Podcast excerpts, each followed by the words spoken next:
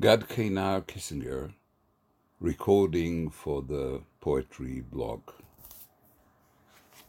I start with a poem. To my kindred poets, on days such as these, if I am to write a poem, it's only under the condition that I can swap places with the condemned, the noose already around my neck that's about to be broken and I am to declare my final wish, which is my poem, the one and only, the thread by which my life hangs. Question What is poetry? Answer First things first, thank you for inviting me, and I apologize in advance for my poor English. I'm not a native speaker. Tough luck. You ask, what is poetry? I wanted to answer that if you know, please tell me, since in contrast to all the smart Alex quoted in the internet, I cannot describe something as abstract, whimsical, unexpected, the breeze of fresh air, the smell of a lily growing in a heap of dung, the feel of your mother's skinny arm as she breathes her last breath, the only one who said something genuine that appealed to me about poetry was the philosopher Friedrich Nietzsche, who claimed that poets are shameless with their experiences, they exploit them. I would add that they don't necessarily feel bad about it. In good poetry, the shittiest experiences are turned into beauty, which does not imply pretty, romantic, solacing beauty. It might be cruel beauty, tragic beauty, abject beauty, painful beauty. Surgery is not a nice experience. It involves blood, fatal risks, but it is a therapeutic process without which the patient might die, which means I will. The poet's fatigue. I plead my immense fatigue to subdue me like the dragon beseeching St. George, to grow from his fertilized, defeated body a kingdom on the banks of the Lethe River, and graceful oblivion models will trot alongside it, adorning a wreath of witless smiles. The course of poetry.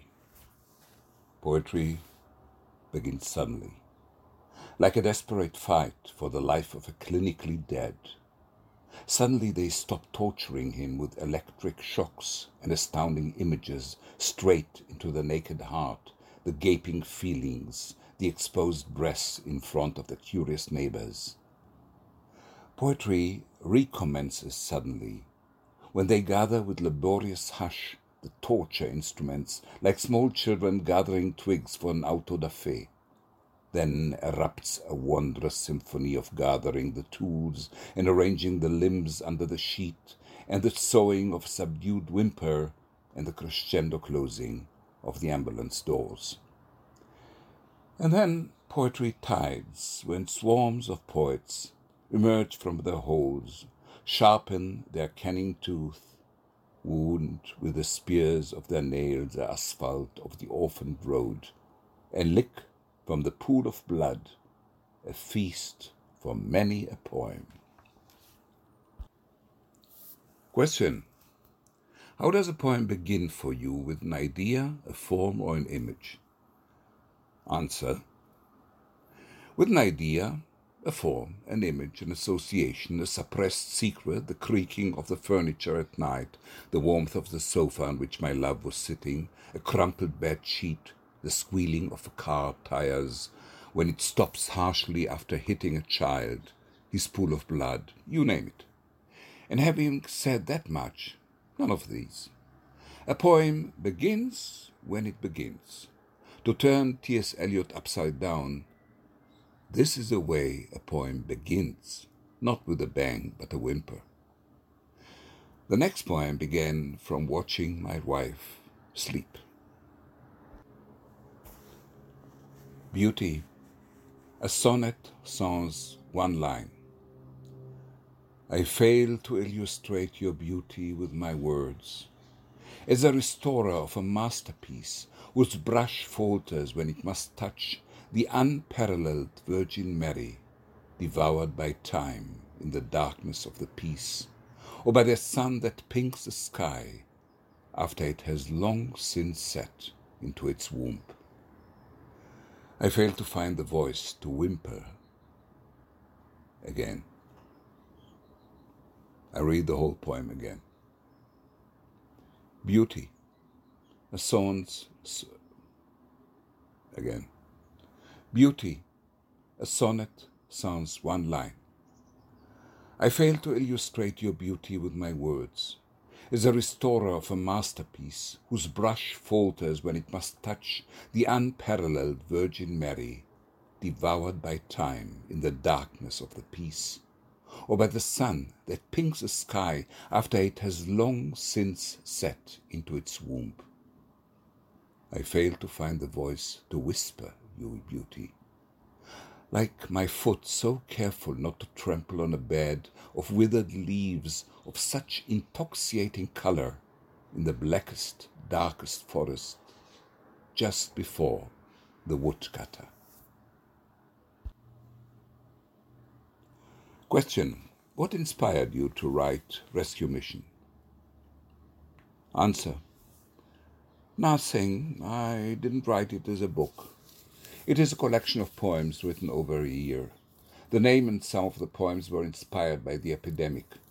In brackets, why do they call COVID 19 an epidemic? For me, it is a plague like medieval plagues, like black measles, like leprosy. Then corpses lay around in the street, as in Boccaccio's Decameron. Today, they lie gaping for air and die alone in hospital wards, where no relative is allowed to comfort them in contrast to the benign days of Boccaccio. Such situations as closure and infectious diseases are a blessing for a poet. You enjoy the blessing of solitude and silence to write, and the apocalyptic ambience is a great inspiration source. Rescue mission. Like a sound sensor attached to a slab of cement of a collapsed palace, to pick up the faint bleats of survivors. I concentrate my gaze at your pupils, to pick up distant echoes of our former love, and my hand, wandering through your black tresses and through the dark channels of your furrows, advances with a delicate, watchful choreography of brain and heart surgeons, lest other stories crash on top of us and let our souls die with the years. Question Tell us about the process for creating the cover of the book. Answer Thank you for this interesting question.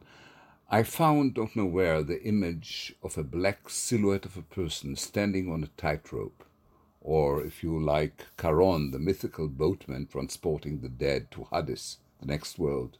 I found them found it very appealing. Another association were these dark thoughts lurking in our subconscious and nurture poetry. All of these metaphors coincided with my bent for existential danger and playing with death. Through the vertical instead of the usual horizontal setting of the script on the cover, I wanted to arouse a kind of creepy, estranging feeling that corresponds with the texts. The red and white colors of the background were intended to contrast and highlight that silhouetted person in its precarious posture. Kamikaze. Under my bed, I hoard a collection of fears to feed my nightly terrors. And on horror arid nights I scare myself like an old fashioned locomotive stoker, that if the coal runs out, he picks himself up with his shovel and hurls into the fire to make the train speed forward and crash into the station. A literary scholar vacations in Corinth. The inspired winds of Corinth wreak havoc on his hair, whitewashed like Medea's house, sealed shut, but for the slaughter cham- chamber which Jason rents out as a bungalow for classic Greek literature scholars. The pamphlet offers a vegan menu of sun seeds and an entertaining computer game for the kids, a ride to the sun and back in luxurious urns. Question What uh, did you learn when writing this book? Any surprises? One thing for sure that I learned from the process of preparing this book and conceiving some of the poems was to find out how much I loved my mother, with whom I had a very complicated relationship. She died three months before the breakout of the pandemic, luckily enough for her, since with her somber, pessimistic nature she would have gone out of her mind. She was a Holocaust survivor of a special kind, what I call cultural Holocaust. Even though she came to Palestine slash Israel in 1939, six months before the Second World War broke out, she and her parents never overcame the loss of their great mid European culture and continued to speak German, a forbidden language in Israel of the 1940s and 1950s for obvious reasons. I wrote a poem that hasn't yet been translated into English. How, as a young child, I used to bite into her arm and tattoo her, like the numbers they tattooed in the concentration camps, whenever she dared to speak German to me on the street. Her disciplinary middle class mentality led to many conflicts between us, yet in her last days, already very sick at ninety seven, we got closer than ever. And I admitted it to myself through, for instance, the next poem. In the language of pain, to mother in memory. You are laced in your robe like a brittle, yellowing scroll, summarizing the history of your misery. The chapters are meticulously laid out in the furrows of your brow. You were always calculated, everything filed and erased, every load off, including me. We sit across from each other like two worn out army generals about to sign a historic peace treaty. On your shriveled cheek, I seek the line where the deal will be sealed with my kiss, and try to decipher how to pronounce the word love in the language of pain if at all. Question Where does this book fit into your career as a writer? Answer I don't think about poetry writing in achievers' terms such as uh, career. I dare say that I think that this book is somewhat of a breakthrough for, for self consciousness, coming to terms with the years, making peace with my relatives, gleaning satisfaction from my current condition d'etre regarding life as being hybrid, self contradicting, ironical, stop being sentimental about it, and self pitying myself, and starting to laugh at it all, to borrow a phrase from my mentor, Leonard Cohen. Go to what's permissible to you. Go to what's permissible to you Search the book of laws, consider bypasses with the doctors. Little loopholes are still reserved for the rat, the jackal, and your age group. A woman's photo exposes itself to you, and in your eyes cements Medusa's gaze. A little drop of ice cold water trickles down the shoulder of a perky girl as she gets out of the pool. A sweet world inside a crystal a molecule of innocence. The white corpse of a poem lays upon a pale sidewalk in front of an elementary school. That poem is you.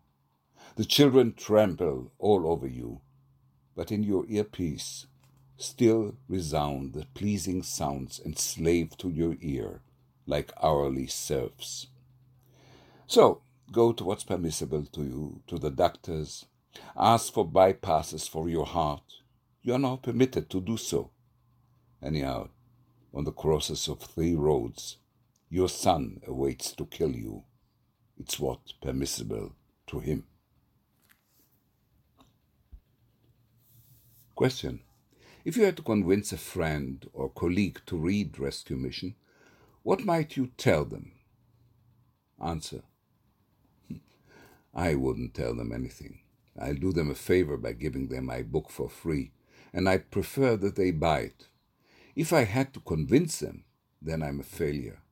They should be more interested than me to read my book, since this is not the first time that they encounter my poems. The famous poet Johann Wolfgang von Goethe said that if a German poet feels that he's understood, then he is a failure. I wouldn't go so far, but for myself, I understand his words as implying that if you stoop so low as to convince someone to read, which means if you have to explain ex- and excuse yourself in order to gratify a reader, then let poetry go. There are easier ways to make a living. Question What was an early experience where you learned that poetic language uh, had power? Answer there was no such specific experience that I recall. No girl ever fell in love with me because of my words, rather because of my voice while I read uh, the poems. And I couldn't put a spell on someone that I hated through them. It is more like, uh, let's say, discovering sex, the potency of your body to make somebody else and yourself happy. I mean, just like sex, poetry is an act of love and violence at the same time on the thematic and formal levels alike. Being from the start a timid, obedient, goody goody boy, poetry was and is for me a weapon, my way to revolt, to express subversive thoughts about myself, my parents, my children, society, and so on, without really hurting people by trying to hurt them within myself, without being dragged to court. I was often grateful that my parents' command of Hebrew, the language in which I write, is so poor that they couldn't really understand what I write. Poetry is love, rebellion, and incest alike. Do not go gentle into that good night. Rage, rage against the dying of the light. These famous rebellious words by Dylan Thomas refer also, from my point, viewpoint, to that good morning or the kindling of the light. Hear this poem Freedom, a manifesto. To my do again. Freedom, a manifesto. To my long-time partner in News County, Dr. Chaim Nagid. Do the right thing. Don't be tempted by the charms of obligation. No man is obliged to oblige. So said Lessing of all people, a man of the Enlightenment, who told us life itself is not enough, that one must conquer the heart's desire, to enslave ourselves to the Moloch of obligation, to pierce our ear to its doorstep, to account rather than count the laughter of children aimed at us, to cordially ignore the flowers blushing at us, to keep the books on the dew, conclude, beware of the border herd, heard. Sorry, I start from the beginning of the poem. Freedom, a manifesto to my long-term partner in News County, Dr. Chaim Nagid. Do the right thing. Don't be tempted by the charms of obligation. No man is obliged to oblige, so said Lessing of all people, a man of the Enlightenment, who taught us life itself is not enough that one must conquer the heart's desire, to enslave ourselves to the Moloch of obligation, to pierce our ear to its doorstep, to account rather than count the laughter of children aimed at us, to cordially ignore the flowers blushing at us, to keep the books on the dew, conclude, beware of the board ahead, of the firing squad on the other side of the deadline, control the herds of your actions on your schedule so that no bellwether stops to stare and dream. Don't step out to your yard at midnight to howl with the jackals. Don't get carried away, God forbid, and burn your place down, and with it all your inheritance, your heirs, yourself, to rejoice like Nero in front of the flames and recite poetry. The range of our voice is enormous. So once told me a vocal coach, whose facial wrinkles to me were like the war paint of the Navajo tribe, and in his voice echoed the buffalo drums and the stampede of the beastly herd. We use only one tenth of it, too anxious to break through the coral fence, too scared to scare, and to be scared, and to plummet down the breathtaking abyss that will gape inside us. Therefore, do the right thing. Scream. Wake up the neighbors. Curse wisdom. Go on staycation. Don't take anything with you, not even the cloth on your back. Remove your skin from off your bones. Fear not to penetrate the throat of an active volcano. Trap yourself a venomous viper for a pet and let it slither down the parlors of your brain. Let your children out naked. Don't mold them into bronze statues of ancient Greek uh, athletes. Melt them. Let them trickle like lava that would cover and warm and decimate you. Go to an all out war against obligation. Destroy memos, notes, electric sheets, reminders on the fridge. Get bitten more than once and don't ever be shy. Sleep with the first person to exit your threshold. Make love to the door, the doorsteps, the keyhole, the wound, the electric sockets and crowns. Char yourself.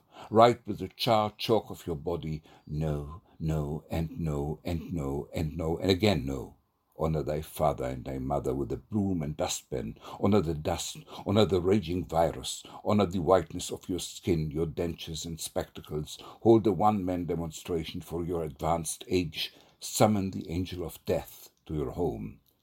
He's so tired, in dire need of rest. Go with him. Support him. Pluck out his eyes. Ascend with him to the cliffs of Dover. Convince him to jump but make sure he doesn't crash. You will eventually find out you need him still, that you can smile at each other with mouth vacant of useless tease, to join your bony hands and walk together like the first couple that has just discovered love. Question All great writers have great writing influences. Who are some of yours and what makes them great in your eyes? Answer. First of all, thanks for the compliment, but I'm far from being great, and inasmuch as any great writers imprinted my writing, I don't know anything about it, perhaps in hindsight. The list is of these retrospectively acknowledged writers uh, Again, I start my answer. First of all, thanks for the compliment, but I'm far from being great. And as, inasmuch as any great writers imprinted my writing, I don't know anything about it, perhaps in hindsight. The list of uh, these retrospectively acknowledged writers is endless. We would need another podcast to name them all. So, uh, putting aside the main bulk of Israeli poets that I like and whose names wouldn't ring a bell for most of the listeners, I might mention for uh, as a foretaste uh, T.S. Eliot, Jacques Prévert, the author of the Song of Songs ascribed to King Solomon, may his soul rest in peace, Dylan Thomas, the Jewish German expressionist poet Else Lasker Schüler, Allen Ginsberg, Bertolt Brecht, François Villon, Leonard Cohen, the Beatles, Paul Simon, John Donne, Federico Garcia Lorca, and so on. They have uh, very little in common with each other except for two things that I cherish most. They are genuine, they are true, true to themselves. And writing poetry for them was not a matter of choice, it was an irresistible existential urge at any price whatsoever, like the boy in the next poem. Making an impression. Like a mischievous child, pressing his hand in the concrete mold to make an impression. And the concrete clings to him and doesn't let go, like a child who wants to make an impression and doesn't let go in his despair until he tears himself from himself, from his hand. Question What do you see as being the role of the poet in modern day society? Answer I see the uh, role uh, in being the pride or pride of being the low, low tech against a trend of idealizing high tech. Sorry, I'll start this answer again. His role is to be the pride of low tech against a trend of idealizing high tech. What this actually means is to develop those capacities that make us human imagination, the ability to create connections between disparate phenomena, appreciation of language not merely as a vehicle for practical and epistemological connections, but uh, as a means to describe feelings, relationships, fears, dreams, all that lies beyond the realm of conscious report. In a world where robots, digi- digital contraptions, um, artificial intelligence replaces man, replace man, poetry is a fortitude of the essentially human that has no name. Times Square, heatwave noon. Put on your flip flops. The sky's broken. You'll get hurt. The kid doesn't get broken metaphors. He'll get hurt. The cat will get infected. He will turn into a guru on the fifth or into a handicap, whichever comes first.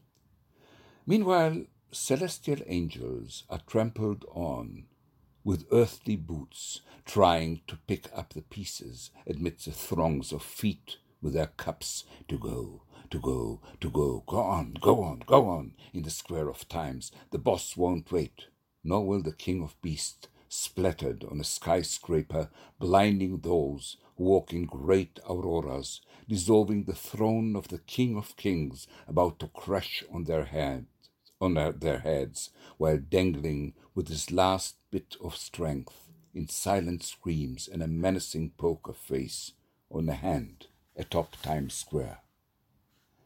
And now, at the MoMA, a festival of Buster Keaton and silent films. Question Does knowing that your poems are published and out there in the world validate your being a poet, or are you content knowing they are out of your system? Answer Excuse me, but uh, this is a typically capitalist question that enrages me in every aspect although I am a capitalist. First, um, I strongly protest against this current vogue to tag, to label everything. Validating me as a poet inhibits me. I oppose being consumed or put into a drawer, labeled poet. I detest these binding definitions. I'm a guy who occasionally writes poems. I like to share my poems. I love to get honest feedback. Feedback. I love to think that somewhere in the world there is someone who thinks, hey, he is writing about me, about my life, my relationships, my aspiration. That's good enough for me. And now I'm not happy to get my poems out of my system, as little as I myself would love to be torn from my system, which is more or less the same. The unforgettable line I sometimes fancy I am an unforgettable line in someone's autobiography, but the light always circumvents me like a run of a cat. We circumvent each other as reluctant acquaintances at the therapist's door, making light gestures of a I don't exist and you never saw me. In fact, that's all what the gnat said inside Titus had. Pardon. I had to in- I hate to interrupt your work, but the exit sign is off. Yes, that's where the temple is. No, no, no, I have no matches. It's awfully dark in here. You never saw me. I don't exist. How do I get out of here? the light circumvents me. Burn something so we see something. What's the point of making history? A run over cat. I sometimes fancy I am an unforgettable line in someone's autobiography, like a rare disease with a magical tropical name and incurable. Question What do you hope readers get from encountering your poems? Answer I believe that I answered this question. I just hope that my poems won't infect my readers. And in speaking about infecting my readers, here is a poem written in the high days, heydays of the corona. Notes from the house of corona. Faint breath of air blow my way from nature's unreliable ventilator. A sun as pale as a nurse plunging unto the horizon after twelve hours without a moment's rest, infuses drops of light from a depleting IV bag allocated to me from my dead neighbor who whistled his happy S when he sprayed me with viruses. As I write these lines, my hands covered in white rubber gloves remember resemble the noble dead of Thomas Mann in Death in Venice strikes again, for which they are now broadcasting a promo live. I have decided to permanently discard of my body a virus ridden surface salivating poems known for being plagued with invisible viruses on the connotation level. Question Do you think you were meant to be a poem? Sorry, sorry, again question. Do you think you were meant to be a poet? Answer. Oh, give me a break, please. I am no prophet designated by the Lord to carry his word. Just someone who loves writing for people I love, even if I don't know them, without any theological or mystical mission. I recall times when even as somebody presented me as a poet, I had to look back. Whom did you mean, by the way? Another question. You've written Rescue Mission. What's next for your creativity? creativity? What you call my creativity, I simply call my life. I see no difference between both. I keep on writing. I kept on writing even while Rescue Mission had been produced. I have enough material for another book in Hebrew, and English will follow suit sometime in the near future, as long as I and my dear ones stay healthy. But parallel to my literary work, I am a theater actor, a dramaturg, an editor of a theater journal, a lecturer, drama translator, uh, translator, theater researcher. And to play with my grandchildren is also a part of my creative life. So I am yearning for some days of Swiss boredom, but my life is too interesting to grant me that. So uh, thank you again for inviting me to this podcast. And before taking my leave, allow me to read a poem to remind you that I am from the turbulent Middle East. It is dedicated to my father in eternal longing, and also to my translator into English, the unparalleled Natalie Feinstein. I offer a compromise. I offer a compromise.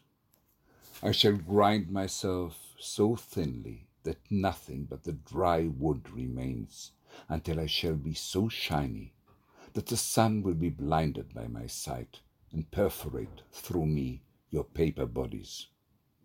I offer a compromise I shall stand in empty meeting rooms as an exclamation mark until the right spirits will fill in the right chairs, until papers will be exchanged, either signed or flight, as long as peace will penetrate the crazy bones of this house and lend relief to those entering its gates, that gape upon them with a yelp and close on them with a gulp, like a crocodile before he rests in peace.